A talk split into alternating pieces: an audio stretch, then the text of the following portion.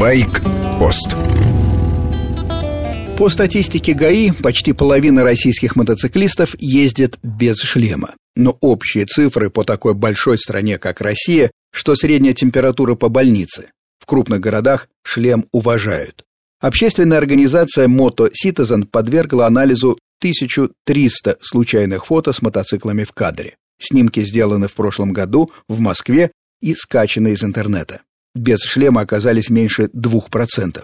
Еще около 1% были в декоративных поделках, типа старых немецких касок из пенопласта. Чуть меньше 4% ехали в шлеме сомнительного происхождения. По крайней мере, по фото их нельзя было отнести ни к одной известной фирме. Но остальные 93% ездаков были в шлемах, причем хороших.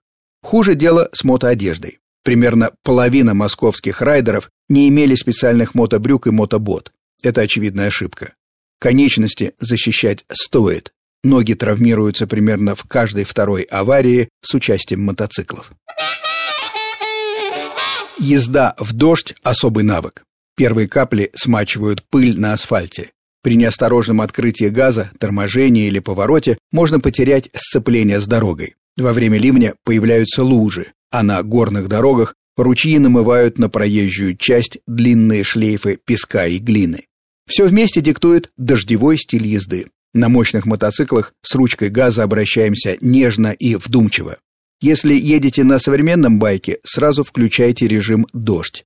Электроника не даст проскользнуть заднему колесу при наборе скорости и снизит мощность двигателя. Особое внимание разметке. В теории пластик должен быть шершавым, но вопреки ГОСТам и просьбам мотоциклистов, белый дорожный пластик в нашей стране гладкий. В дождь скользкий как лед. Если в повороте попадается пешеходная зебра, колеса пускаем по темному асфальту. Лужи стоит избегать. Вода скрывает дефекты дороги, а на высокой скорости колеса могут совсем потерять контакт с асфальтом.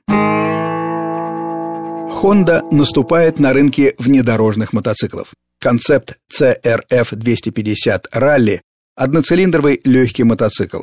Основа CRF 250L – комфортный и покладистый универсальный эндуро. 23 лошадки, отличная эргономика, надежность и качество Honda.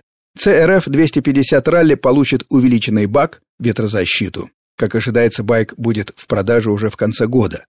К следующему сезону должен выйти и новый Africa Twin – тяжелая эндуро для путешествий по разбитым дорогам. Африка до сих пор считается одним из самых надежных мотоциклов. Выпускалась 14 лет, до 2003 года. Популярна во всем мире. Во многих странах владельцы объединились в клубы.